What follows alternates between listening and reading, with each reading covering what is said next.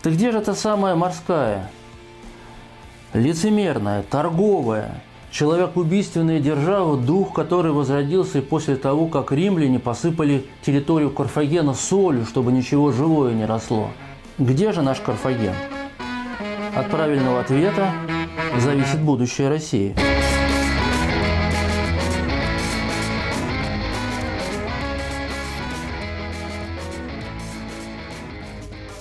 Подкаст «Деньги, Джоули, драконы». Всем привет. Привет. Ну, сегодня продолжение. В прошлый раз мы разбирали, кто такие финикийцы. Сегодня второй выпуск. И если вы не слушали предыдущий, то странно, что вы начали именно со второго. Но... Но, тем не менее, продолжайте. Продолжайте. Ну, Прошу вас. Наши классические слова благодарности тем, кто а, ставит сердечко, жмет на звездочку, оставляет какие-то комментарии – в общем, проявляет какую-то активность, тем самым мы понимаем востребованность и делаем наши выпуски ну, еще более интересны. Настолько как более нам кажется, по крайней мере. Как, как Apple, когда они каждый год анонсируют новый продукт и говорят, вот батарейка стала на 10% емкость. Производительнее, да? Да, длительнее, производительность процессоров увеличилась еще на 20-30%. Я думаю, если так посчитать, она уже месяца 4 должна работать от одного заряда. Ну, ладно, мы поверим на слово. Так, а к чему я все-таки это говорю? Прошлый выпуск... Да, к чему? В прошлом выпуске тема, которая казалась бы вот не очевидна. Кто такие финикийцы, зачем они нужны? Мы вспоминали школьную программу, что э, греки, римляне, египтяне фигурируют, а финикийцы нет. Хотя, как оказалось, именно эта цивилизация подарила нам не только азбуку, которой мы сейчас пользуемся, и пользуется весь остальной мир. Ну, речь идет в первую очередь о, латин, о латинице, кириллице. Кроме, кроме китайцев и японцев. Ну, конечно, да. Но также э, эта цивилизация сильно повлияла на расстановку политических сил, а также на э, зарождение религии, той, которую мы все знаем с вами Одна с полумесяцем, одна с крестом. Мы называем их так, потому что они нам не платят, не спонсируют нас, точно так же, как когда мы называем банки зеленым и синим и красным. Я, честно говоря, не, не знаю, как называть сейчас религии, чтобы их не обидеть.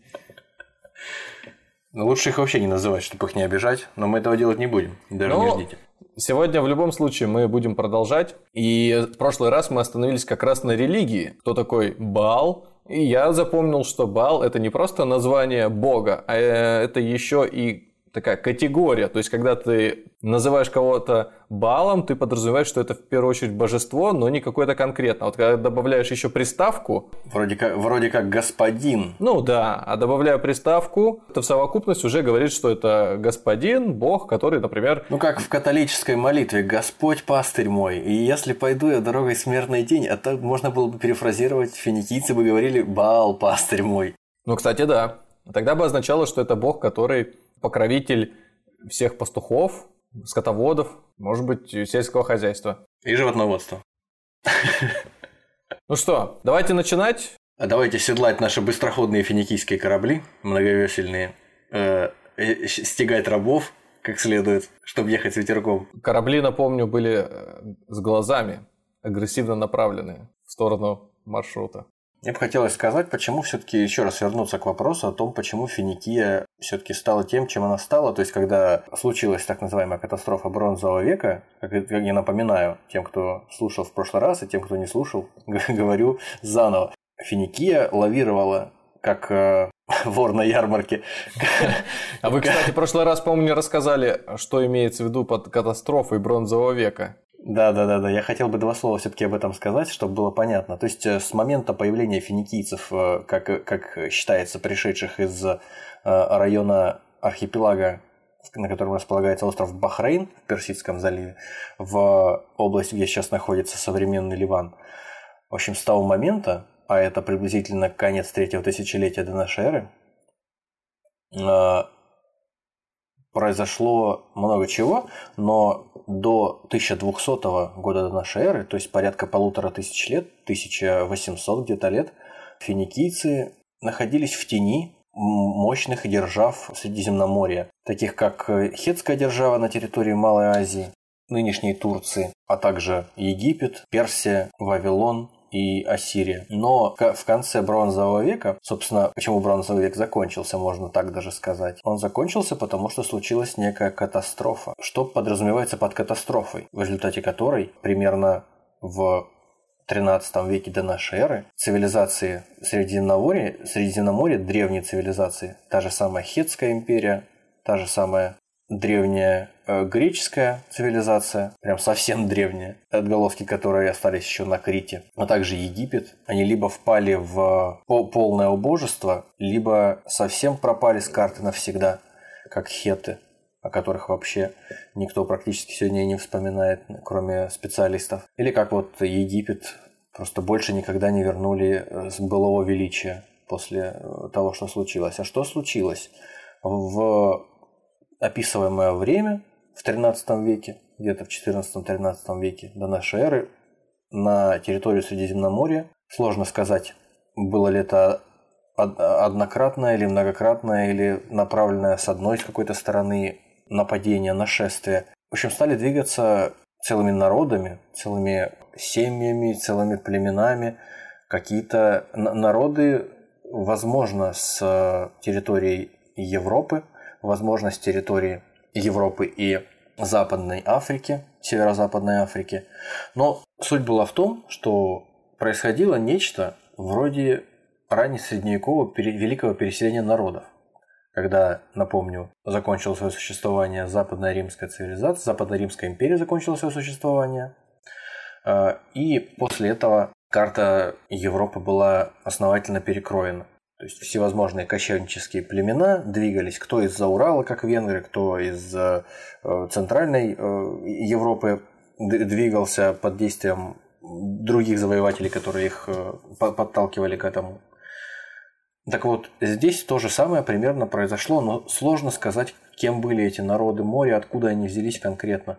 Допустим, вот единственное, что я точно могу сказать, что, опять же, как сказать точно, я могу сказать, что ну, как среди, них были, среди, среди них были еврейские, э, упоминавшиеся в еврейских э, религиозных книгах, ну и в христианской литературе, соответственно, как и в их правоприемнице, упоминались филистимляне – среди которых вот тот самый Голиаф, которого Давид э, из прощи убил. Так вот эти филистимляне, они очень успешно осели в Средиземноморье, в Восточном Средиземноморье, на той территории, которая позже в, честь, в их честь, вроде бы, была названа Палестиной. Ну, типа филистимляне, пелестимляне, вот эти вот все изменения гласных, э, согласных, и в результате страна называется Палестиной. Окей, с филистимлянами покончили. Кроме того, что там уже Египту и Хеттам пришлось сражаться не на жизнь, а на смерть с пришедшими не для того, чтобы совершить грабительский набег, как раньше, там, как кто-то совершал эти набеги, а для того, чтобы остаться, закрепиться целыми народами, им пришлось потратить очень много сил. В результате изменились и культуры народов Восто- Восточного Средиземноморья в том числе. Например, эти завоеватели принесли обычай сжигать трупы. Не хоронить, а сжигать трупы те завоеватели, которые уничтожили культуру, э, протогреческую культуру на Крите, микенскую культуру, и двинулись, кроме того, еще и в сторону Месопотамии, они принесли вот, э, вот такой обычай э, сжигать мертвецов. Тут пригодились кедры, наверное, ливанские, я думаю, вот эти вот наши знаменитые, которыми был, был так богат, э, было так богато побережье Финикии. Но кроме всего прочего, кроме нашествия этих народов,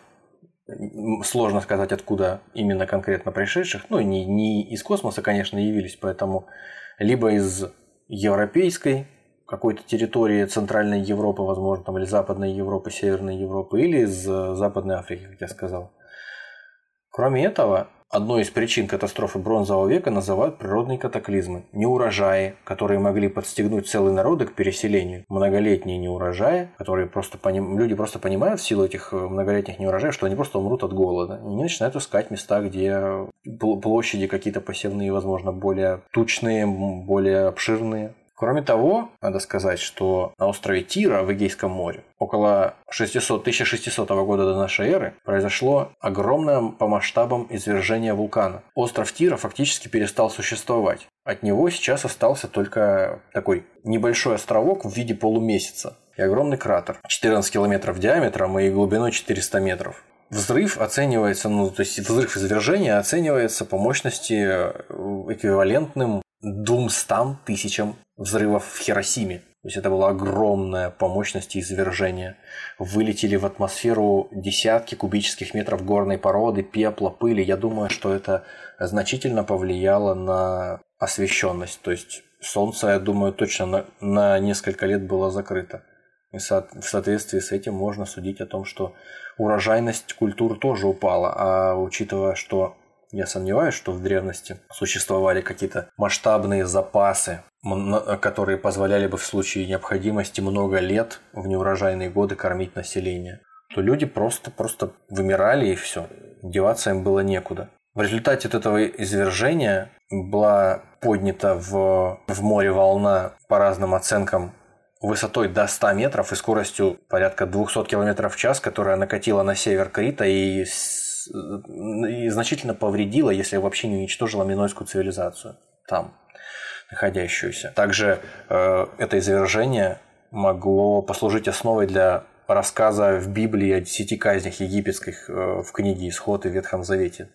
Вот эти вот все истории про тьму египетскую, про огненный град, в принципе, более или менее рифмующиеся вещи. Ну и а такое знаковое событие, оно помимо Библии где-то еще сохранились упоминания о нем, может быть, в иносказательной форме, непрямым текстом. После того, как произошла катастрофа бронзового века, грекам, в принципе, пришлось, как я уже говорил, насколько мне известно, строить свою цивилизацию, свою государственность заново.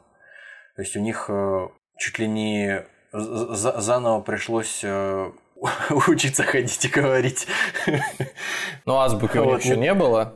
Нет, ну, у, них было, было какое-то протописьмо, которое потом было заменено письменностью на финикийской угу. основе, на основе финикийского письма. И из, из, из-за того, какие происходили там турбулентные движения народов и всевозможные там би- битвы и уничтожение городов, одним из которых, как считается, иносказательно было описание Гомером в, в Илиаде битвы троянцев с э, греками.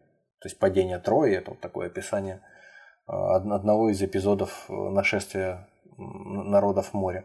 То есть я, я думаю, что сложно искать в, то, в той же Греции какие-то источники такой древности, чтобы было в них написано все как в какой-то повести временных лет, что вот, вот вчера взорвался вулкан и все, и мы все умерли. Ну, получается... Погибшего, на спине погибшего товарища. Ну, получается, что после такой катастрофы первыми э, оправиться могут те, опять же, у кого есть система коммуникации транспорта развитая. Ну и те, кто, в принципе, не надеялся на то, что у них под ногами растет, как никогда, по большому счету. Ну да. Он, получается, финикийцы, которые деревья-то остались на месте, руби не хочу. Деревья остались на месте, да, ракушки на берегу остались. В западной Испании, в Ир- Ирландии и где-нибудь на Атлантическом побережье Марокко точно так же сохранились какие-то... А, ну да, и, и в Британии сохранились месторождения металлов, поэтому можно также было плавать, покупать их. Только после катастрофы бронзового века вот эта ситуация с торговлей предметами роскоши, она скорее сместилась на, э, в сторону ну, да. более практичных вещей. Наступил железный век. Металл, э, который было проще раздобыть, его научились плавить, делать более качественным, более распространенным он э, стал вопреки, собственно, скорее, чем благодаря. И по после этого финикийцы стали торговать скорее вот более полезными для более широких слоев населения товарами, чем раньше. То есть вот эти все великие империи, которые рассыпались под э, ударами неизвестно откуда взявшихся народов, пришедших в движение, они больше не нуждались в таком количестве роскоши, ну, по крайней мере, на какое-то время. То есть перешли время, с э, тяжелого люкса на обычный люкс, а с него на casual. Да, да, на смарт casual. Да. Перестали, перестали ходить в белых смокингах и бабочках, стали ходить в черных смокингах. И смокинги были перетянуты уже не красными, ну то есть под смокингами рубашки были перетянуты уже не красными поясами, а черными. Ну что, ну да, нам приходится жертвовать собой. Да, и это все позволило финикийцам э, начать, начать развиваться более-менее э, независимо на какое-то время и начать колонизацию за счет того, что, как я уже говорил, параллельно с нашествием народов моря начались э, проблемы с населением ближайшей степи – арамеи евреи, вытеснили с территории Сирии, с э, территории нынешнего Израиля, Палестины, Иордании, финикийцев э, и из, из тех мест, которые были, если не колониями их, то дружественными какими-то населенными пунктами, а также, соответственно, посевных площадей у них не стало, получается. Все, они, они переместились в свои города. Города переполнились, они не были пред... расположены, э, они не были предназначены для того, чтобы столько людей содержать. И единственным выходом оказалась колонизация. Чтобы снять напряжение в обществе, люди начали открывать новые территории, в том числе в Африке, в том числе в островах, на островах Егейского моря, точно так же в Средиземном море, в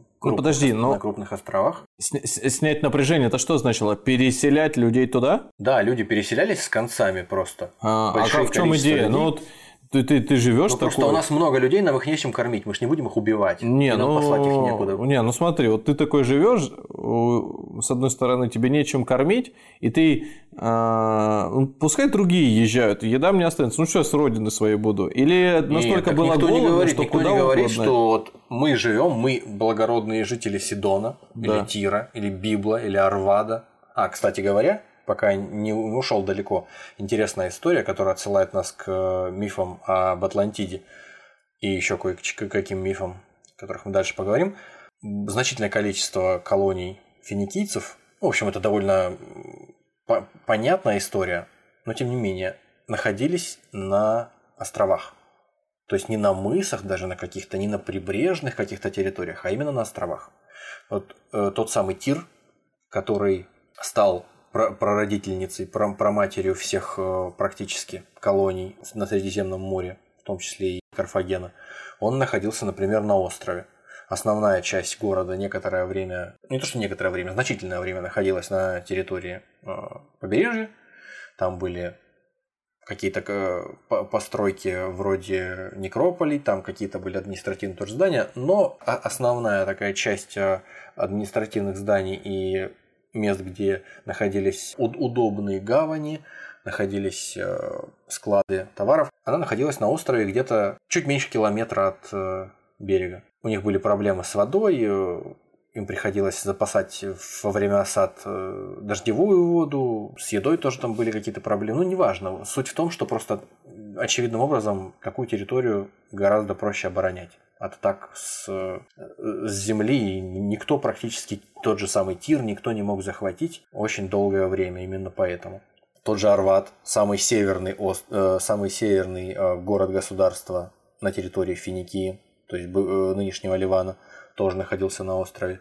Уже упомянутый в прошлом выпуске нами остров Гадес, он же Кадис, на Атлантическом uh-huh. побережье Португалии-Испании, в общем, Пиренейского полуострова. Также на юго-восточном побережье Испании находилась колония Малага, она же Малака, тоже на маленьком островке. Можно по-разному судить, возможно, это просто интуитивно понятно было, что если мы приезжаем на территорию, где нас никто не ждет, то нам проще поселиться на укрепленном каком-то острове, чтобы проще было обороняться а, от, от нападений каких-то недружественных нам товарищей. А может это делалось просто как дань уважения или какая-то вот такая матрица психологическое поведение которая отсылала э, к, истории материнского города Тира, который тоже стоял на острове. Неизвестно. Вот, но в принципе это очевидно логичная история. Ну и, естественно, колонии на маленьких островах, типа Мальты, например, нынешней. В принципе, сам остров не настолько большой, чтобы там что, чтобы перестать быть островом просто. Ну, колонию там организовали, куда уж деваться. В общем-то, и до момент, описываемый нами, и во время него, и после. Финикийские города-государства, я уже говорил, лавировали между Египтом, по большей части, и державами Месопотамии, то есть Ассирией, Вавилоном, э, персидской, э, первой персидской империей Ахименидов, до тех пор, пока э, кто-то из них не, не падет или не, не ослабит свою хватку с, с тем, чтобы выступить, в, выступить против этого крупного государства каким-то образом в коалиции других, например, там, городов-государств, попытаться отбиться, попытаться восстановить свою независимость. Ну, так или иначе, даже если подолгу приходилось подчиняться кому-то, то находили общий язык и не гнушались никакими методами жители и правящая верхушка городов Финикии. Например, под властью египетского фараона Эхнатона в XIV веке до нашей эры 1336-34 года, там, допустим, э, Эхнатон 17 лет правил, э, и в это время Финикия находилась под властью Египта. Вот как раз-таки из тех времен сохранилась значительная переписка между различными э, жителями различных городов государств Финикии, между, между этими жителями, между руководящей верхушкой, и между Эхнатоном. И о чем они писали? Они, они только жаловались друг на друга, слушай, владыка, вот эти вот товарищи из Сидона, пишут тирийцы, так. они пытаются захватить нашу какую-то там рощу кедровую, соответственно, они против тебя злоумышляют, потому что мы ведь твоя территория, а они тоже твоя территория. Они самовольничают, то есть а, они от тебя, получается, отпадают и ведут, ведут себя как самостоятельные э, самостоятельная держава. Пришли, пожалуйста, введи войска. Путин, введи войска. Фара, фараон и он, и он, соответственно, да, Эхнатон, соответственно, разворачивает свои Искандеры, вот, свои боевые колесницы и наводит порядок. Интересно, что примерно в то же время, в X-XI веке, когда упоминается история о царе Хираме, тирийском, который помогал израильскому владыке Соломону строить свой храм и плавал вместе с ним на кораблях очень комфортно и весело э, в Южную Испанию для того, чтобы обогащаться баснословно, местными металлами торговать. То есть он сам лично плавал туда? Ну нет, ну я сомневаюсь, ну, конечно. Думаю, прям что-то такое несвойственное для... Конечно нет, конечно нет. Это просто фигура речи, так же говорят. Кремль решил, Кремль а. сказал. Это же не, не означает, что лично ну, царь ну, вышел. Мало ли, такой, знаешь, важный человек для цивилизации был для тех городов. Ну, в принципе, в древности лично. бывало Нет, ну, подожди. такое, что впереди войска воевал там государь, да, бывало. Подожди, но кто-то стерхов запускает, амфоры со дна моря поднимает, так и здесь. Самолично там на комбайне некоторые ездят. Может и тут. А кто-то на грузовом автомобиле через мост переезжает. Вот, видишь, ты меня прекрасно понимаешь. Что тогда в Испанию-то не смотреться? Ну так вот, когда вполне, тем более в Испанию, это же хорошо. Кстати, колонии э, на как они... Саграда фамилия, там, фотографии сделать, рассказать. Рано, рано, братан, рано еще. Нет, нету Саграда фамилия. Ее и сейчас нету Саграда. Но нет, в общем-то. Так может тогда было? Кстати, да, ее просто раскопали, как Санкт-Петербург. Вот. Кстати говоря, э, Балярские острова, принадлежащие сейчас Испании, в Средиземном море, на северо-западе Средиземного моря, Майорка, Минорка и Ибица. Вот, так что на Ибице оторваться поехать могли Хирам со своим корешем Соломоном. Ну ладно, это в пользу бедных разговоров, продолжаем. А, в общем, тогда же, когда упоминаются финикийцы в Библии в связи с вышеописанными событиями в X-XI веках до нашей эры, а, а также Гомером в Илиаде и Одиссее, тоже примерно в это же время, они упоминаются в так называемой хронике Уэнамона. Это чиновник э, при дворе Рамзеса XI. А на пятом году правления Рамзеса XI Уэнамон посылается э, в Ливан соответственно, к ребятам, к нашим финикийцам, для того, чтобы, для того, чтобы построить какую-то таинственную солнечную баржу для бога Амона. Ну, Неплохо. пускай так, пускай так. Короче, нужен корабль. Нужно его построить непосредственно из вашего кедра.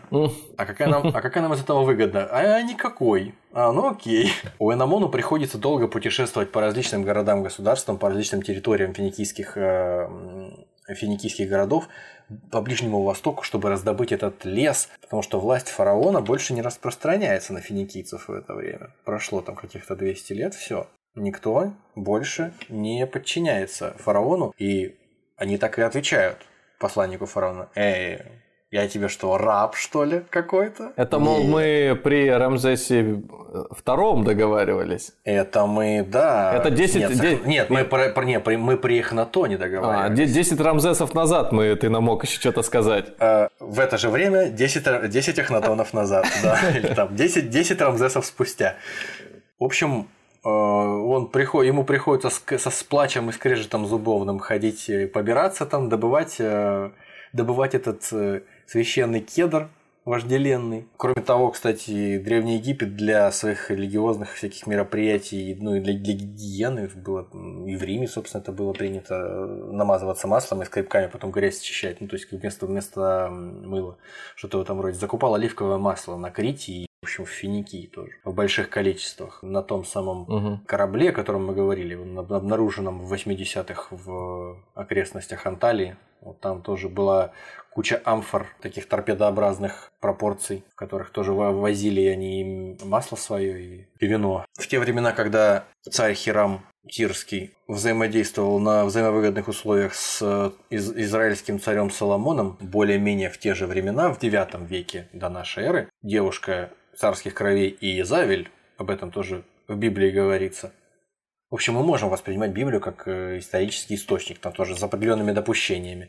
Говорится, потому что он, он подтверждается еще параллельно некими, э, некой информацией из, из, сторонних источников. И Изавель стала женой израильского царя Ахава. Но она вступила в пророк, э, с пророком Ильей, с пророком Яхове. Тут опять сейчас «Игра престолов» начинается уже, столько имен, я еще с прошлыми, прошлого выпуска некоторые в голове держу, мне кажется, они уже стерлись новыми. Итак, Илья. С пророком Ильей вошла в конфликт Иезавель, потому что она из Тира родом, а в X веке, знаете, поклонялись Баалу и Астарте, финикийцы. В общем, пророк Илья, ему не понравилось, что это идолопоклонство, это затевают эту русофобию в этом в подвластном, ну не просто подвластном, в его, в его родном Израиле. В общем, начались интриги. После смерти Ахава, мужа Иезавели, Езаль, и Изавель стала царицей матерью при своем сыне Ахозии, который продолжил при ну, по маминому распоряжению, поклоняемся Ваалу, продолжаем, как, как ну, делали наши Как, как отцы. наши дед, дед, деды завещали. Да, деды завещали. В общем, поднялось восстание, не угу. без помощи пророка или против этих идолопоклонников проклятых, и сына Елиза... и Иезавели убили, а, собственно говоря, примерно в 800, даже вот так вот точно, в 842 году до нашей эры Иезавель была по приказу Иуя, нового наследника престола, сброшена из окна дворца, так называемая дефинистрация. Она, кстати, была в ходу у... Такое решение вопроса было в ходу, по-моему, в Средневековье у чехов.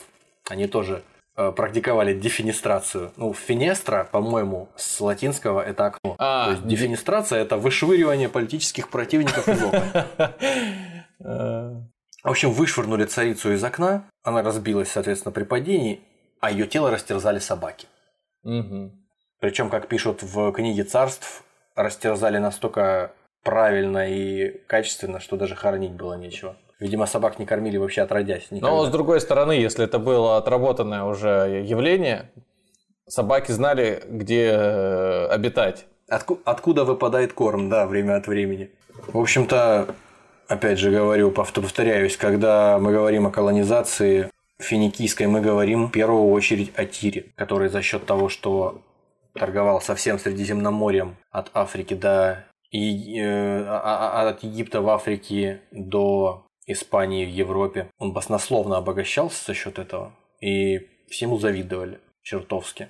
И поэтому постоянно кто-то хотел прибрать к рукам всю эту колониальную историю, все эти колониальные владения, и начать с них тоже собирать сливки какие-то. То ассирийская, ассирийская империя, то э, какие-нибудь вавилоняне, кого там только не было. Постоянно приходилось лавировать, постоянно приходилось что-то предпринимать какие-то попытки, чтобы помириться с ними или повоевать немножко с ними. Так или иначе, долго это продолжаться все равно не могло.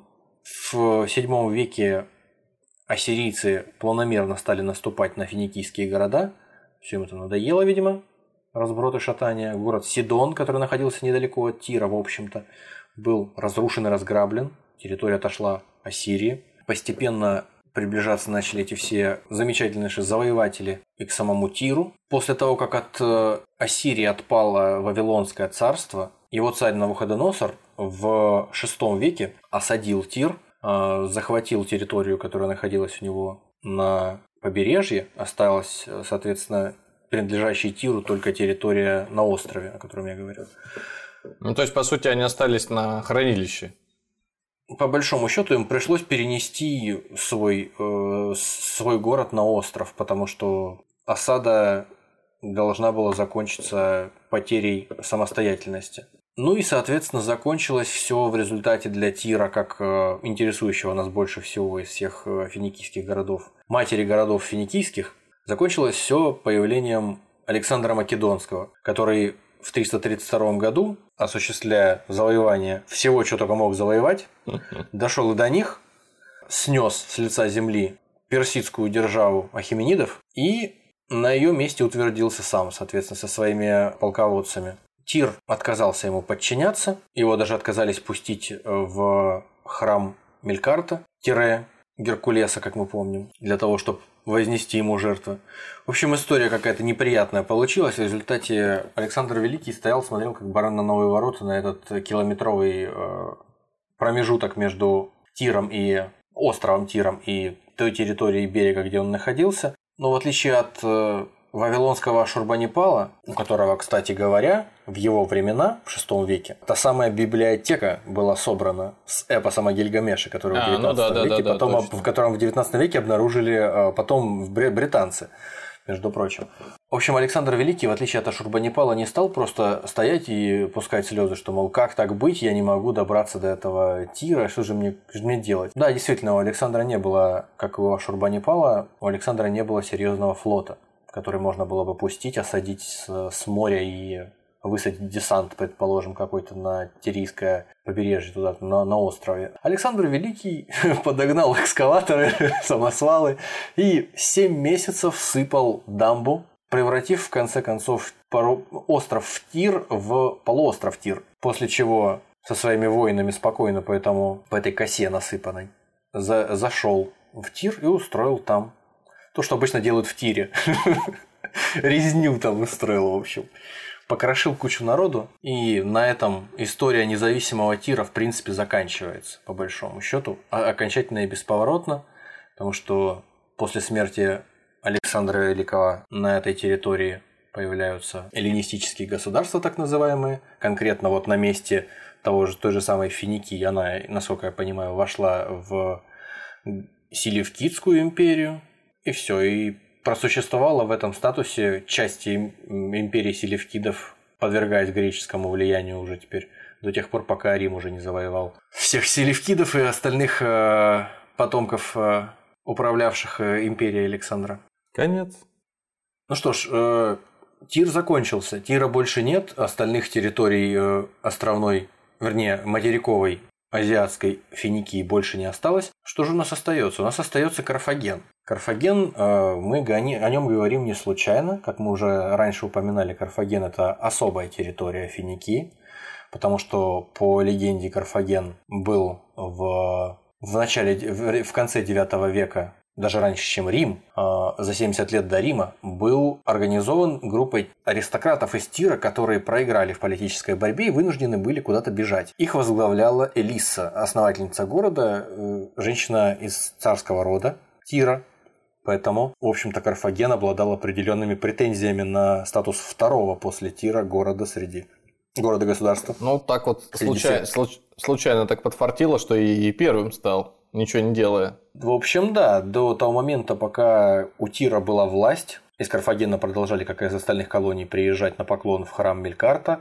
возносить ему жертвы, привозили налоги и, в общем-то, не воевали между собой, не пытались захватывать колонии своего города отцовского или материнского, кому как интересно, кому как больше нравится.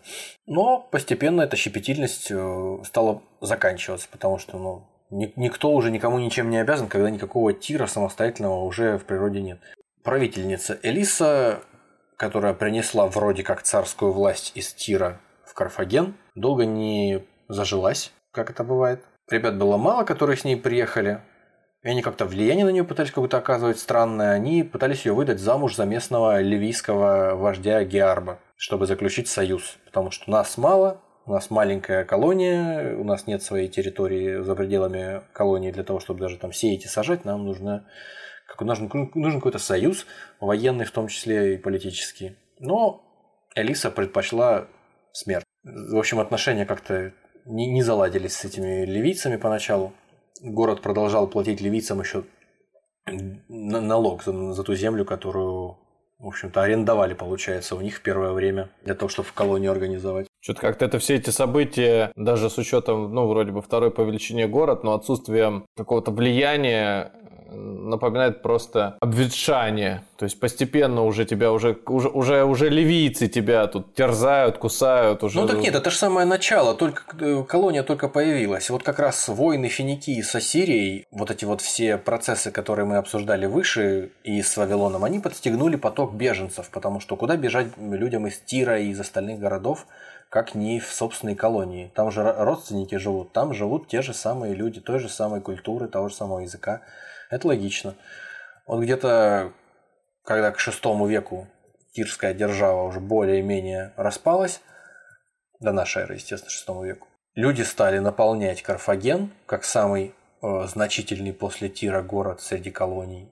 И он стал приобретать под, э, под эту лавочку влияние, конечно, потому что он стал разрастаться. В определенный момент в Карфагене там, по-моему, до 700 тысяч жителей уже стало находиться, уже огромное количество народу. Неплохо. Да. В общем, все, Карфаген стал на место Тира, стал более агрессивно вести. А, кстати говоря, после смерти Элисы Карфаген, в отличие от материнских городов в Азии, стал аристократической республикой.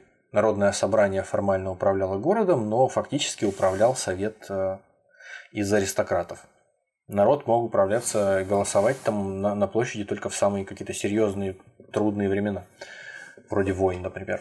Все, Карфаген начал агрессивную политику вести. Мы напоминаем, Тир э, в свое время был э, более-менее ласковым таким повелителем колоний. Всем нравилось воевать, торговать с Тиром, потому что это было выгодно, и особенно в чужую политику никто не вмешивался. Живите себе спокойно, просто вовремя засылайте денежки, и все, все будет хорошо. А здесь прям агрессивно началась какая-то политика, начались какие-то войны, начались захваты, выселения, началось обложение налогами постепенно с возрастанием силы э, Карфагена никаких уже налогов никаким ливийцам не платили, их самих обложили налогами и заставили служить в собственном войске. У Карфагена вся армия была, ну не то что вся, большая часть армии у Карфагена была наемной. В отличие, допустим, от Рима, где либо граждане служили, либо по окончании службы давали гражданство, насколько я помню, еще в республиканский период. Соответственно, обложили данью и повинностями работать и воевать за, за себя, за под своим знаменем окружающих э, ливийцев, населения той же самой Сицилии, Сардинии, например, крупных островов, самых крупных островов, которые ближе всего к ним находились в Средиземном море. Карфаген отличался от э, от Тира в этом отношении значительно. Так, так. А любопытно, что, несмотря на все вот перипетии, связанные с захватом колоний, бывших колоний Тира, планомерного расширения своей территории влияния, превращения в очень значительную силу на Средиземном море, допустим, с захватом Тира послы персидского царя Дария I в 510 году до нашей эры приплыли в Карфаген. Потому что, ну, Карфаген это же Тир фактически, да? Приплыли туда и начали там, туда ходи, это делай. Вот, как Бород Сагдиев начали распоряжаться, мол, прекращайте, понимаете ли, человеческие жертвоприношения, трупы прекращайте закапывать, потому что мы там огнепоклонники, видимо, у себя с персы, и вот мы вам запрещаем. Собак прекращайте жрать. Вот это вот интересный пунктик. Как будто бы они только собак и ели. Ну, а видимо, откуда, откуда религи... они вот такую претензию могли выкатить? Какие-то религиозные, видимо, соображения были у Дария. Он там наслушался, что они там и приносят жертву младенцев и едят собак. Надо срочно всем этом запретить, потому что они же мои подданные. Ну и, соответственно, по мелочи так тоже там, срочно помогайте мне воевать с греками. Угу. Они сказали, да, конечно, обязательно. А, ну и ничего не стали выполнять, соответственно. Все спустили на тормозах. А ему, в общем-то, и предпоставить, предпо... э, противопоставить им было нечего, потому что, видимо, это единственный корабль, его вышел с посольством приехать. Вот. А все остальное... Флота у него своего, по всей видимости, не было тогда. Уже через 20-30 лет внук Дария Ксеркс, небезызвестный, прислал свое посольство уже к Карфагену. Но там уже риторика была немножко другая. Он не требовал, уже просто просил равноправного там партнерства в войне с греками опять. Mm. Карфаген и в этом отношении тоже как-то особо не проявил энтузиазма. Ну, а Карфаген уже в пятом веке себя чувствовал более уверенно, поэтому всякие там персидские владыки черт знает где за морем находящиеся, особо ему указывать не могли. Напоминаю, колония Гадес, он же Кадис, в Южной Испании, которая находится возле, находилась и находится, в общем, э, современный город на ее территории, находится в районе Гибралтарского пролива. В это же примерно время, когда внук Дарья приезжал просить по помощи в борьбе с греками, приехали эти ребята из Гадеса и попросили помощи в войне с коренными испанцами, которым что-то там не понравилось, как там колония себя ведет, начали против них воевать. В результате до того дошло, что, как пишет Эратосфен, карфагенцы даже на какое-то время устроили блокаду блокаду Гибралтара. Не, не давали никому туда выплывать. Хотя вроде как в древнем мире какое-то время считалось, что дальше Гибралтара в принципе ничего нет. Там, в принципе, ну нечего туда плавать, там ничего интересного. Ну, абсолютно. Ну, просто не возвращались оттуда люди, да и все. Это может как лисица и виноград, знаешь, хоть вид он хорош, да ягодки нет зрелые, потому что дотянуться все равно не может до него. Но оказывается, что там было зачем плавать, там были африканское побережье, там была Ирландия, там были рудники, ну, просто тирийцы под эту лавочку, приехавших к ним ребят из колонии, попросивших о помощи, они просто перекрыли выезд из Средиземного моря. И, я же говорю, как говорит Ротосфен, они просто топили корабли на подходе к Гибралтару и Сардинии. Чьи это могли быть корабли? Ну, возможно, это могли быть корабли греков или римлян. Какие, в общем, были корабли, такие и топили. Ну, отсюда и репутация, что дальше заплывать смысла нет, потому что ну, то есть, и... то, то, то есть я почему этот привел пример, потому что ну классный, по-моему, пример, чтобы показать, какие ребята вообще серьезные стали постепенно. Ну да, да. Взять, перекрыть пролив и никого туда не пускать, несмотря на то, что там не так уж много любителей было туда плыть, но тем не менее. Не пытайтесь.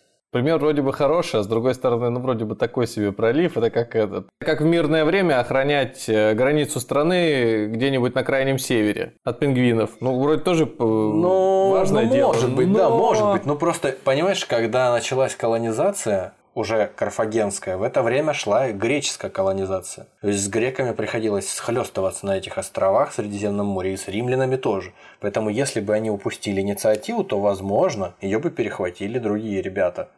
Не менее дерзкие, чем они сами. Ну, может быть, да. Вот, ну, дальше уже, естественно, галопом по Европам. В 264 году из-за спора на Сицилии между римлянами и карфагенцами началась Первая Пуническая война, которую Карфаген проиграл.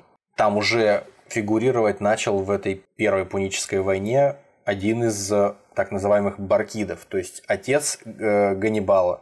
Ганнибала Барки. Барка означает молния. Это погоняло такое у них. Это молния. прозвище, все, прозвище всего рода, да. Э, Гамилькар Барка – это отец полководца Ганнибала. Вот он там фигурирует уже на этой Сицилии, но, в общем, Сицилию пришлось оставить из-за этой войны. Дальше были восстания, всяких э, наемников, которые просили выплачивать им больше жалования, э, ливийцев, э, соседней колонии Утика, вот той, которая самая первая была организована в XI веке рядом с Карфагеном, и вроде как была номинально равноправная с ним, но на самом деле подчинялась ему и платила ему дань в результате. Никому это не нравится. Ну, Гамилькар, отец Ганнибала, жестокостью, коварством и талантом полководца, все это дело разрулил порешал вопросы, но погиб в бою в Испании, поэтому продолжил э, его дело и начал Вторую Пуническую войну уже в Испании. Его отец, о, прошу прощения, начал Вторую Пуническую войну в Испании, вторгшись в владение римлян. Его сын Ганнибал и его зять Газдрубал. Ганнибал и Газдрубал. Очень, очень, очень, очень благозвучные имена, да.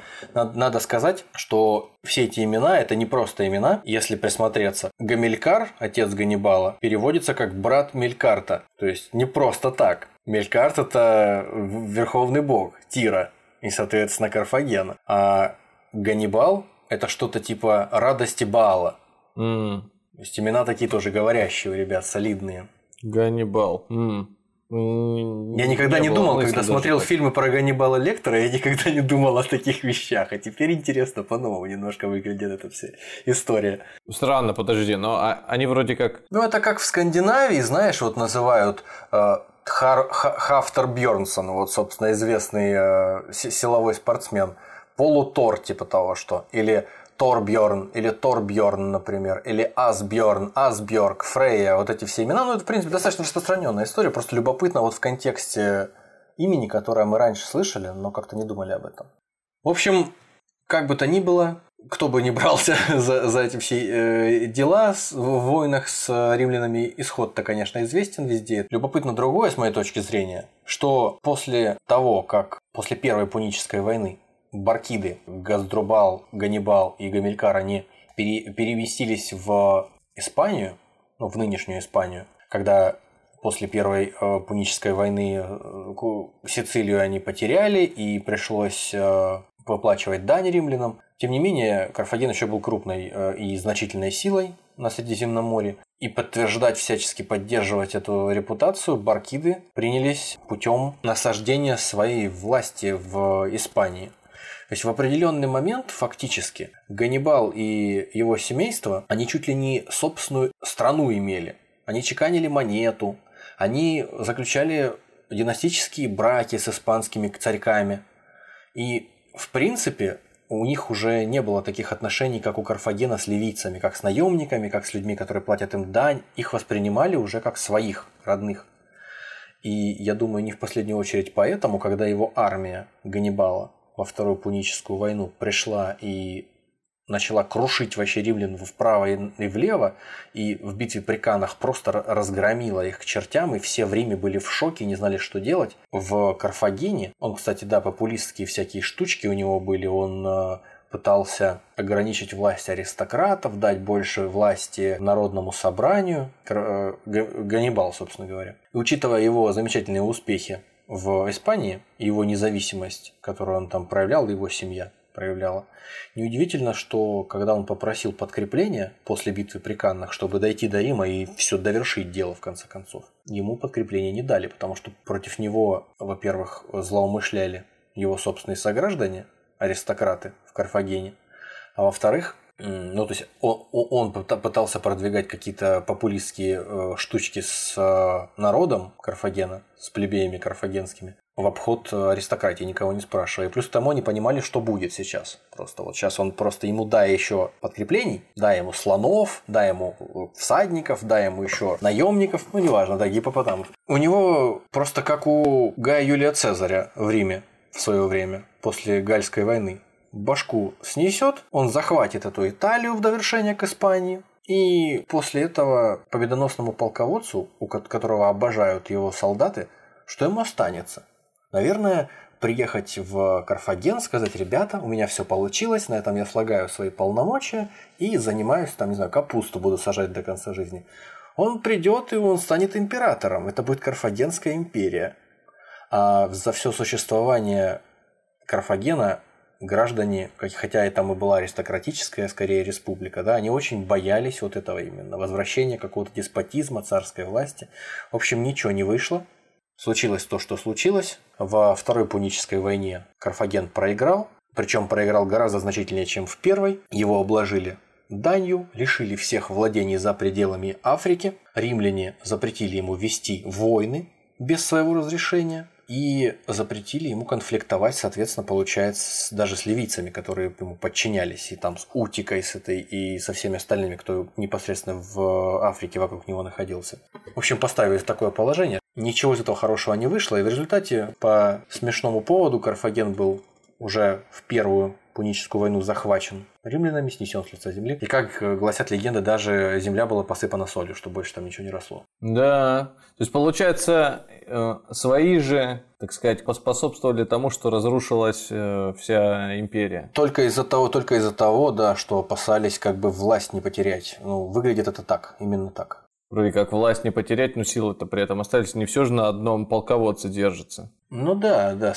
Но видишь, полководец слишком много стал себе позволять, и он практически начал уже в той, в той же Испании, он уже стал вести себя как полновластный а, владыка, правитель со собственной монетой и даже на монете вроде бы некоторые исследователи усматривают вот это изображение Мелькарта на обратной стороне, там, где у нас орел там усматриваются черты самого Ганнибала в царском венке.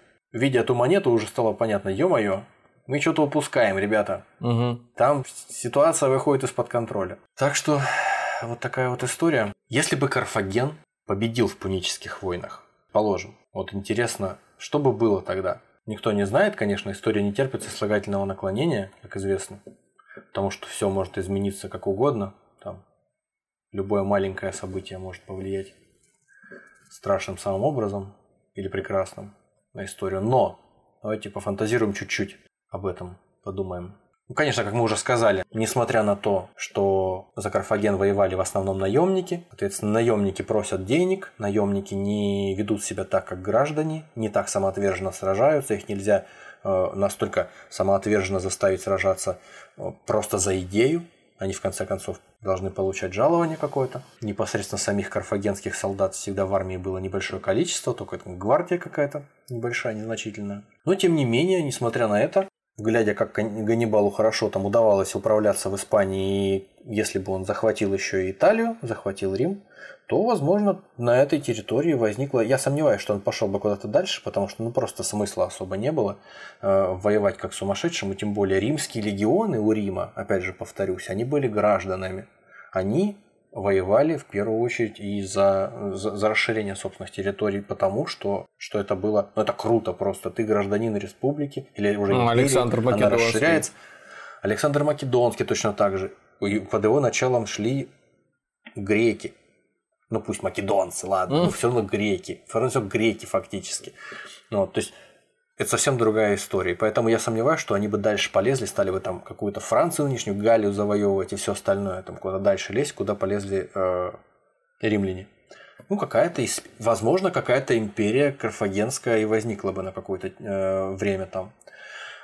Но предположим, что империи не возникло. Просто вот Рим разрушили, лоскутное одеяло осталось из какой-то римской республиканской территории в Италии. Самое главное, что у нас нет, получается, на этой территории общего языка. То есть у Европы остались и общей культуры. У Европы осталась, э, получается, после Ганнибала, победившего римлян, какая-то своя культура у каких-то кельтов, своя культура у каких-то э, там тех же в дальнейшем венгров, у кого-то свой язык, э, но нет письменности, у кого-то, может, какая-то письменность от германских народов, э, рунная. Но это все несерьезно, объединиться в общую какую-то территорию под каким, под каким знанием? До Евросоюза оставалось еще несколько тысяч лет. Да, да, да. Это, конечно, уже выглядит очень-очень бледная перспектива какого-то там Евросоюза, но то ладно. Общим языком, допустим, там в Испании, во Франции, в Италии, на побережьях, по крайней мере, мог быть какой-то вариант там греческого, может быть, какой-то там финикийский язык, карфагенский. Окей. Да, вполне возможно, потому что там торговля продолжала бы поддерживаться, все окей. Вполне они могли бы быть в русле карфагенской политики. Но те, кто жили дальше на материке, вряд ли, совсем вряд ли. Плюс к тому, грамотности какой-то, распространения какой-то культуры через посредство знания общих текстов, литературных тех же самых, тоже. Кто будет распространять грамотность, если нет централизованной власти, нет империи? Да никто не будет, никому это не нужно, даже учитывая, что финикийский алфавит легко учить. Никто этим не будет заниматься. Поэтому дальше там уже можно фантазировать. И книгопечатание тоже большой вопрос. Кому бы оно было там нужно в дальнейшем. Самое главное – христианство. У нас э, во времена Римской империи христианство как секта откололось от, израильтян, э, от иудейской веры в Яхве. Иисуса могли бы даже не распять, в принципе, потому что Иудея находилась в то время, которое мы описываем пунические войны под властью Александра Македонского э, наследников, то есть под властью селевкидов. У, у греков, э, насколько я знаю, не было э, в то время единого какого-то божества, у них тоже был политеизм, им было, в принципе, я думаю, безразлично, кому там поклоняются иудеи, и кому там поклоняются какие-то, какая-то секта в составе иудеев, поэтому наказывать как римляне за то, что там кто-то не хочет э, поклоняться императору как божеству, принимать императора как верховного бога, ну, не приходится на это рассчитывать, поэтому, возможно, христиане остались бы просто сектой маленькой, и никуда особо не распространились, потому что в Риме распространилось в свое время христианство, потому что на то была личная политическая воля и мотивы Константина Великого в первую очередь, императоров Рима Константинополя. Угу. Потом у них была бюрократическая инфраструктура для того, чтобы распространять эту, э, эти идеи повсюду. Э, безопасность относительная, качественные дороги, обмен идеями свободными, свободной точнее, на всей территории империи на одном и том же языке, собственно, латинском. Так что как-то так вот с христианством у нас не ладится, получается. Э, а, а смогли бы ли они защититься от набегов? От набегов чьих? Ну, тех же самых гуннов каких-нибудь. Нет, но это же другой вопрос. Я имею в виду, что просто э, христианство – это, соответственно, в дальнейшем монастыри, mm. в дальнейшем это центры, которые накапливают ученость какую-то, знания, грамотность, э, где книги переписываются, летописи писались, там Аристотеля того же переписывали, всевозможные там медицинские трактаты по механике, тригонометрии, а, там какой-то астро... Вот, да, то есть нет монастырей как центров, которые аккумулируют знания, а монастыри могут появиться только если у нас э, продолжает существовать христианство на территории всей империи. У нас ни великих городов, ни дворцов, ни скульптур, ни дорог, ни инженерных сооружений, тех, которые были Римом, собственно, созданы. У нас этого ничего не остается, плюс у нас нет христианства как основы для дальнейшего развития науки, получается. Вот. Но, опять же, эллинистические государства, которые захватил Рим, ну то есть фактически мы будем их называть бывшая империя Александра Македонского. Я вот не пойму, в... почему это должно быть таким препятствием, если та же самая азиатская культура, параллельно существовавшая, и как-то она знания нет, умудрялась я, передавать внутри себя. Я, я, я не говорю, что это должно произойти так, но просто того, что у нас было, уже явно нет. То есть, возможно, это развивается по какому-то другому пути. Сейчас так это забавно звучит. Монастыри, хранители знаний, распространители образования и технологий. Это примерно как... Э, это, это настолько утопично, что наука а и, в смысле утопично? и религия... А? А почему утопично? Ну, потому что наука и религия идут бок о бок. Эти хранители знаний, распространители. А по факту мы же прекрасно понимаем, что то, что не укладывается в логику религиозную, должно быть отвергнуто.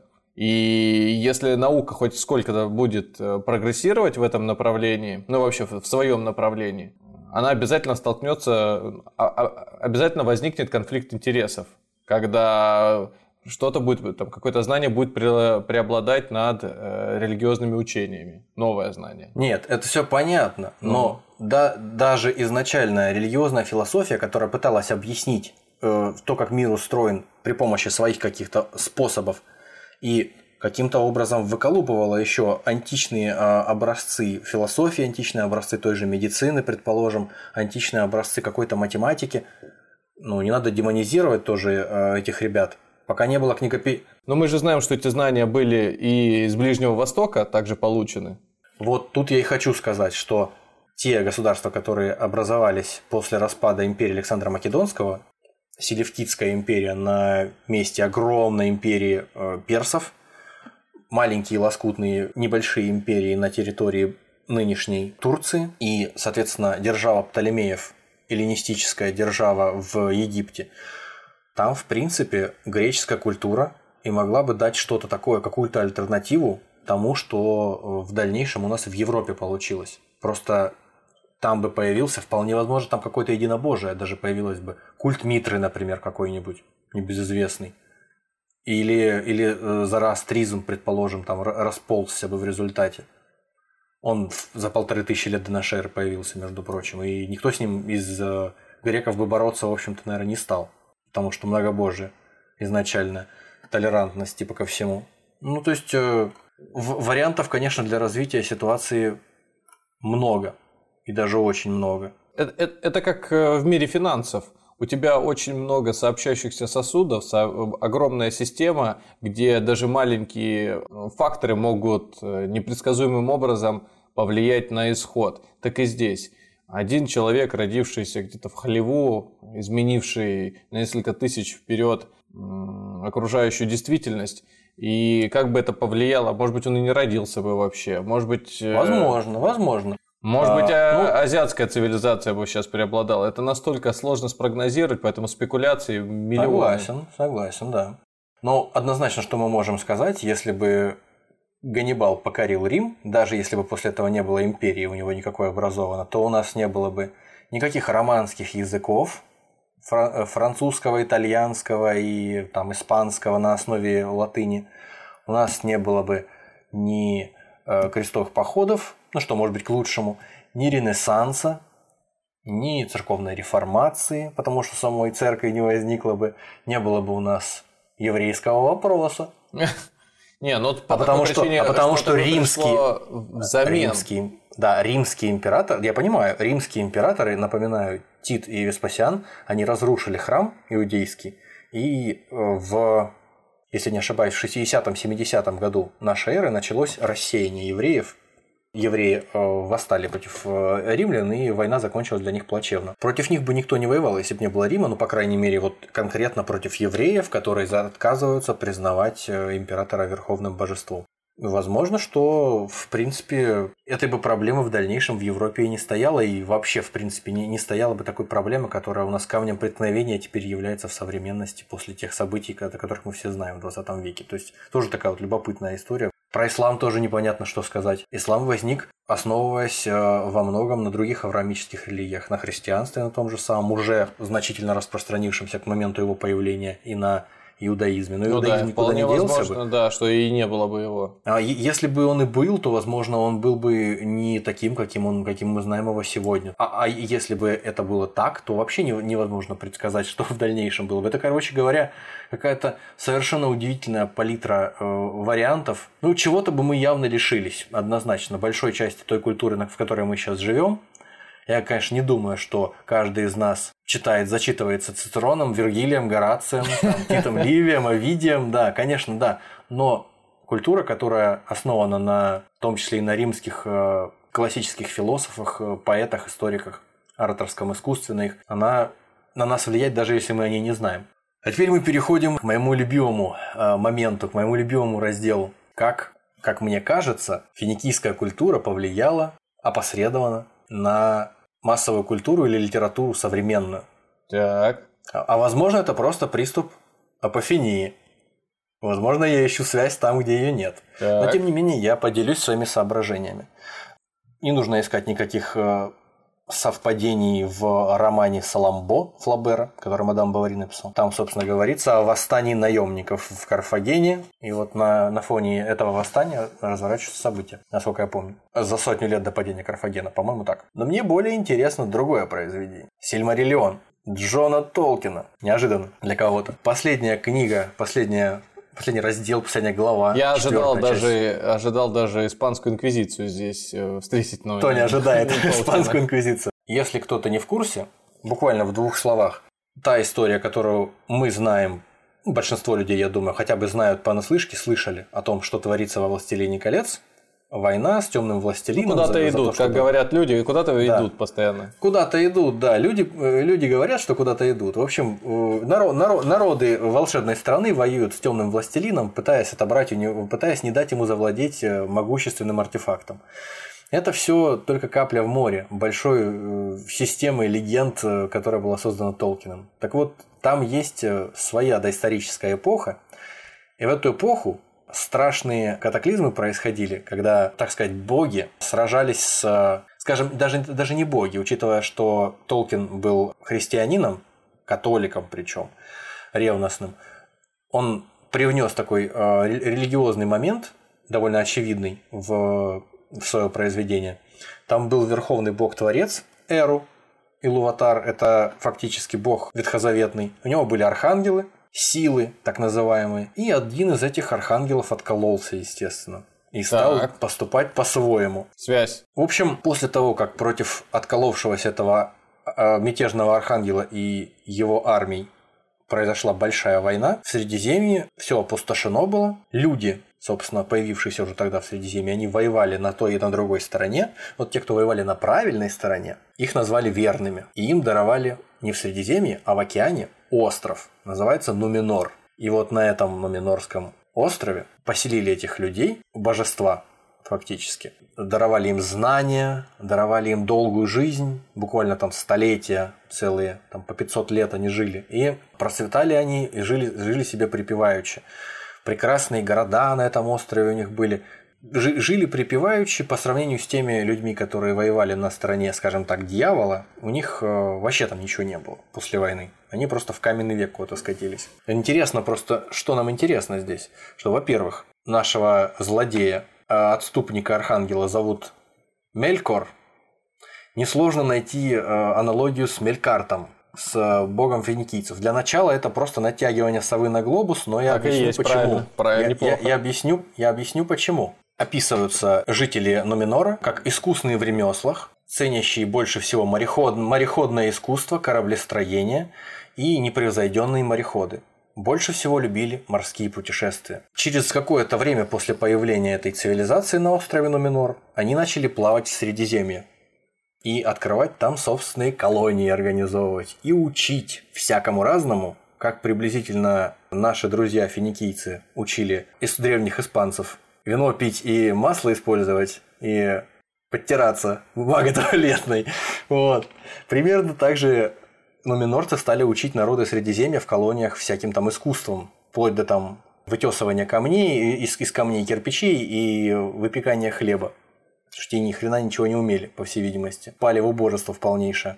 Вот здесь э, похожи, похожи товарищи на финикийцев тем, что они э, живут на острове, что они любят мореплавание, угу. они искусные мореходы, они организуют колонии, угу. так. они, соответственно, обучают местное население и в этих колониях сами селятся, живут. А, соответственно, здесь перевернутая история с ног на голову. Они изначально на своем острове поклоняются Богу Творцу, то есть Яхве, то есть э, Богу Ветхого Завета, этому Эру.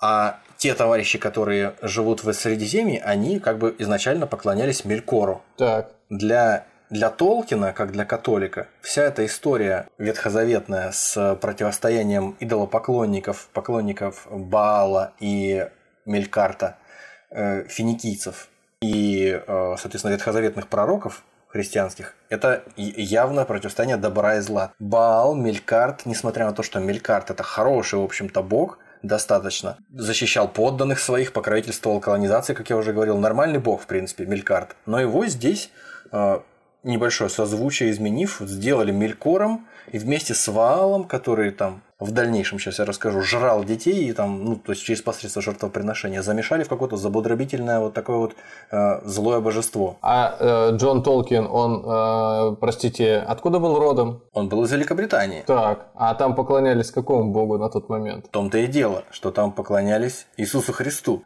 Так, а чем известна Великобритания до времен Джона Толкина? Ты хочешь сказать, что он про Великобританию рассказывает? Ну, возможно и так, возможно и так. Окей. Остров, вполне, колонии, христианский бог, все остальные плохие. Вполне, вполне, но здесь-то история, здесь история не заканчивается. Э, в этой вселенной есть еще вечно живущие бессмертные эльфы, которым этим нуминорцам завидовать запрещено, потому что верховный бог так повелел. Французам запрещено завидовать. Эльфы живут вечно, ну вот интересная идея.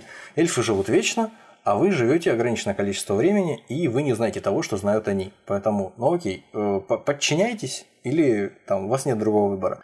Постепенно они стали проникаться завистью к этим товарищам, к живущим на отдельном еще острове божествам, у которых там вообще все прекрасно. И остров этот было видно еле-еле там на, на горизонте от их, от их острова собственного.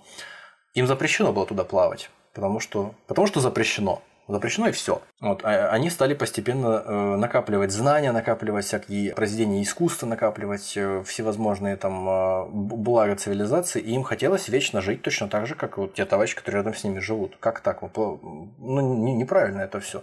В это время вот тот самый темный властелин из Властелина колец, который еще себя не проявил, как настоящий темный властелин. В этой фуражке. Да. Э, там началась небольшая заварушка в Средиземье, в результате которой его взяли в плен и захватили, ну, он начал нападать на колонии, э, чуть не сказал финикийцев, но минорцев. Его взяли в плен, после чего привезли его в Номинор, а ему того только и надо было. Он начал льстивые речи всякие лить в ухо властителю Номинора, королю. Начал говорить ему о том, что на самом деле тебе эти боги все врут. Короче говоря, плененный Саурон стал, э, темный властелин тот самый, стал э, рассказывать всякие э, гадкие сплетни, гадкие небылицы, что вам на самом деле наврали, на самом деле никакого бога-творца нет, а есть только вот тут властелин тьмы. Потому что тьма – это самое главное и самое мощное, что есть, могущественное, что есть в, э, в мире. В общем, его спросили, естественно, а как же, как же нам с этим темным властелином законтачиться настоящим?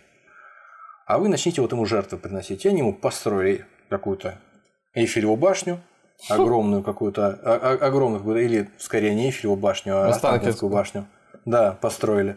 Начали на вершине там приносить жертвы, естественно, человеческие, естественно, убивать людей, приносить в жертву и сжигать их на кострах э, после этого, чтобы тот самый Мелькор которого я сравниваю с Мелькартом, с финикийским, чтобы он даровал им бессмертие. Ну, естественно, бессмертие никто никому не даровал, а в результате только меньше стали жить. Через какое-то время стал срок жизни у нуминорцев уменьшаться из-за каких-то субъективных причин непонятно. В общем, ничего не срабатывает, ничего не получается. И решили они ехать, собираться с силами и ехать воевать с этими богами.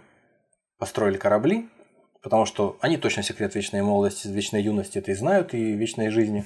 А нам наш э, союзник и его властелин тьмы Мелькор-Мелькарт не врет явно. Поэтому собираясь и поехали. Приехали они на этот остров к богам, ничего, ни богов никаких не видят. Тут поднялась волна и смела всю эту армию с острова.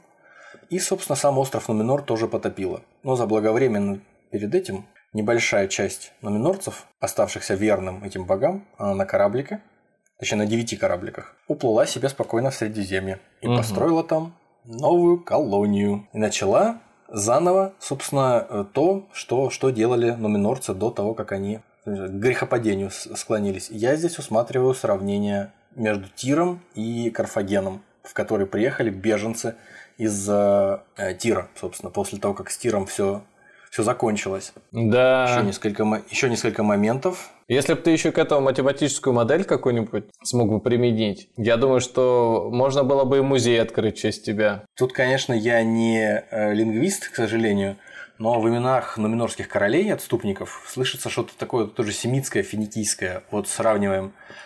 Это сейчас идут финикийские имена. Абибаал, Баализор, Абдастарт, Мербаал, Мелькирам, Сравниваем с э, именами нуминорских королей.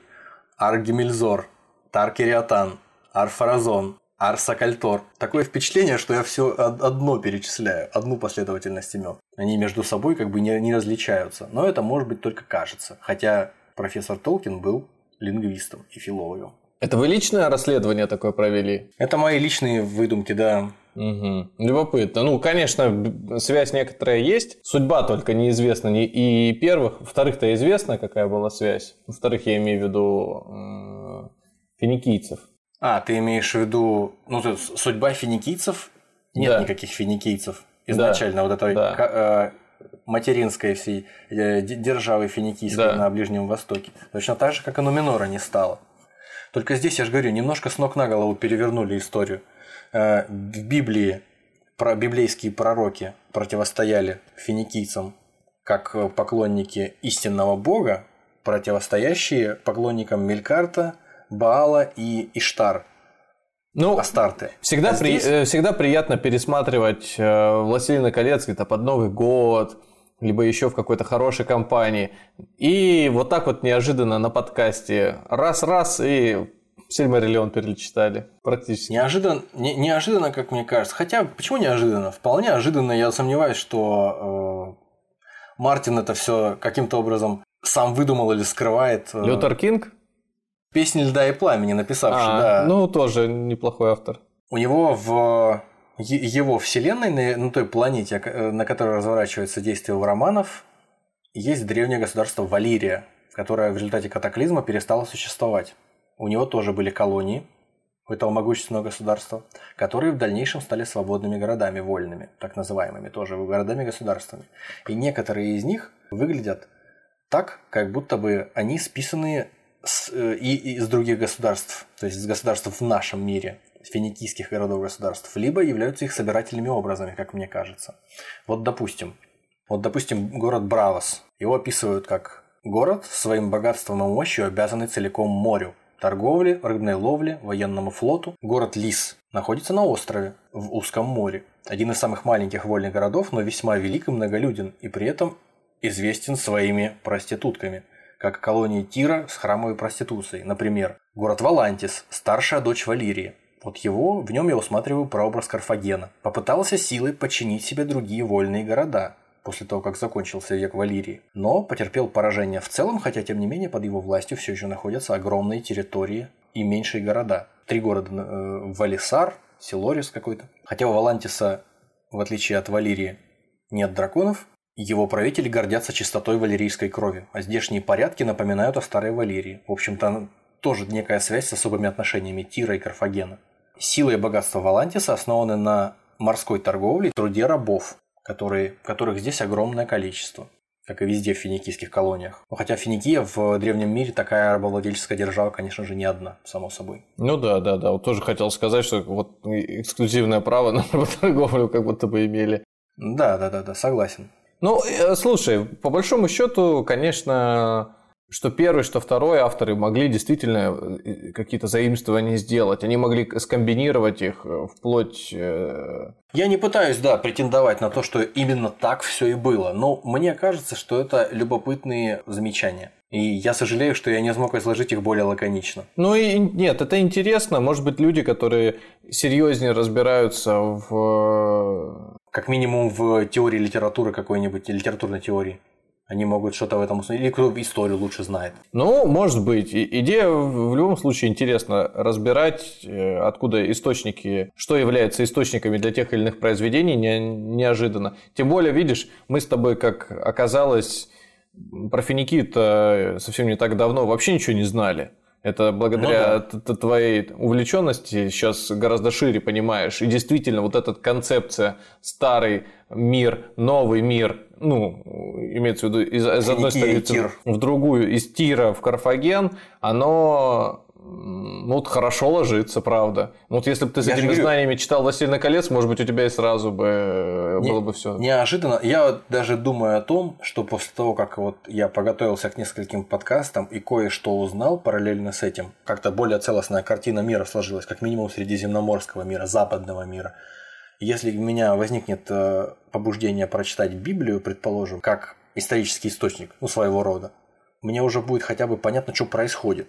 Потому что когда я вспоминаю себя, когда я маленький был, ну, в школе учился, и я пытался просто Библию, адаптированную для детей читать, а я вообще ничего не понимаю, что происходит. Какие, кто такие филистимляне, чего, куда, какие, кто там, э, иудейская война какая-то, что это? А сейчас какая-то целостная картина складывается, и эта Иудея оказывается просто каплей в море среди могучих каких-то мастодонтов, которые толкаются спинами, и она там просто вот незначительная территория, выставляется самым важным местом на планете. Ну и в целом просто вот это гораздо интереснее было бы сейчас, если вообще интересно было бы читать Библию, не знаю, ну гораздо интереснее, чем раньше, как минимум, было бы точно. Что хотелось бы сказать напоследок? Уж совсем, как мы любим, как мы любим, напоследок мы докручиваем совсем идиотские всякие э, оккультные предположения. Были такие, высказывались неоднократно такие предположения, основанные на странных натянутых предпосылках о том, что финикийцы, да и про египтян то же самое, в общем-то, говорили в свое время, финикийцы вполне могли в, во времена рассвета своей, своей колониальной империи принести свою культуру в Новый Свет, а конкретно в Центральную и Южную Америку. Основывалась эта теория на, на том, что в конце 18 века люди в США размышляли над происхождением петроглифов в Беркли, штат Массачусетс, на Дайтон-Рок, так называемом камне.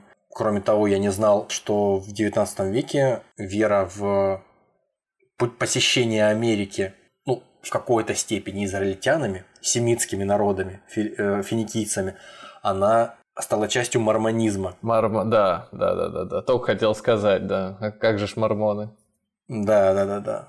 Это вот такое натягивание тоже здесь просто немыслимое. Финикийцы, но они же не евреи, они, они это другой народ, он родственный народ, но другой. Но ведь все равно семиты, ребята. Ну, пожалуйста. Ну, получается, они могли с собой принести знания о Баале, а знания о Баале сохранили мормоны, то есть мормоны поклоняются Баалу. Если начать с ними об этом разговаривать, я думаю, у них головы повзрываются просто и все. Я сомневаюсь, что среди них куча там таких знатоков истории и культурологии. В финикийском государстве Карфаген чеканили золотые статеры в 350 году до нашей эры с рисунком якобы с обратной стороны монеты, на котором некоторые могли найти, то есть интерпретировать этот рисунок как карту Средиземного моря с Америкой, показанной на западе через Атлантику. Но позже было, правда, установлено, что это чистейшей воды подделка.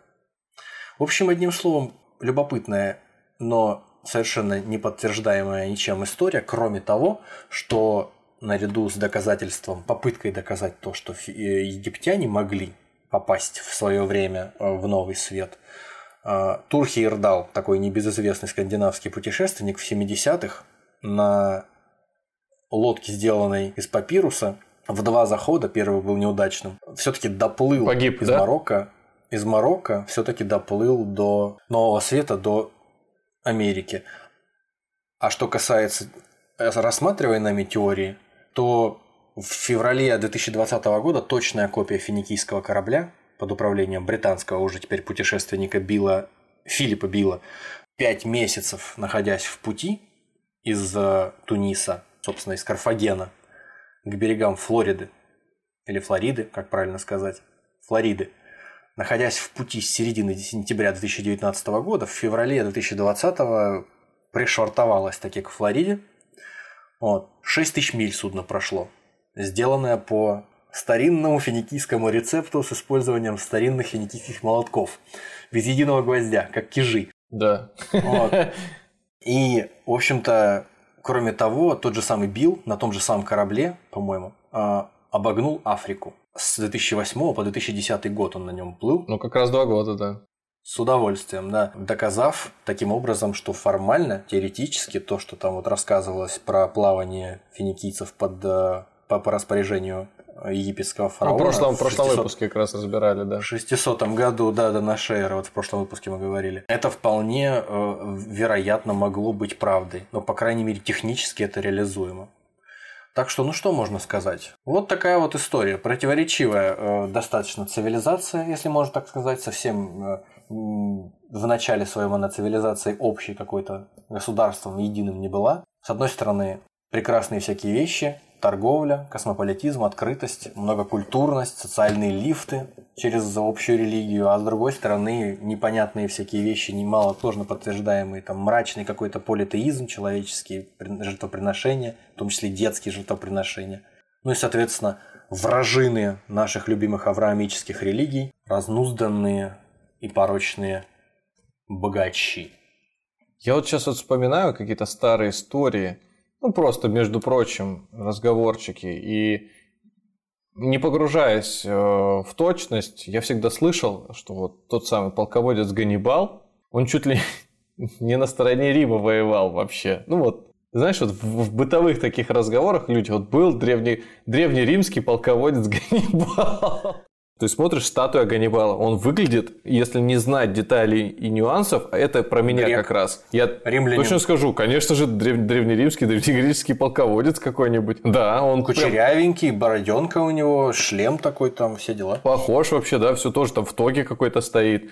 И ты понимаешь, что это в те времена было, Ганнибал там что-то на слонах переходил. Зачем он на слонах? А для морской державы же не свойственная история вообще слоны. Ну что такое слоны? Вот Александр, Маке- а, Александр Македонский, логично, что он там по суше все это. Так ты представь, слонов переправили через море И они не в- подохли. в четвертом веке до нашей эры неоднократно.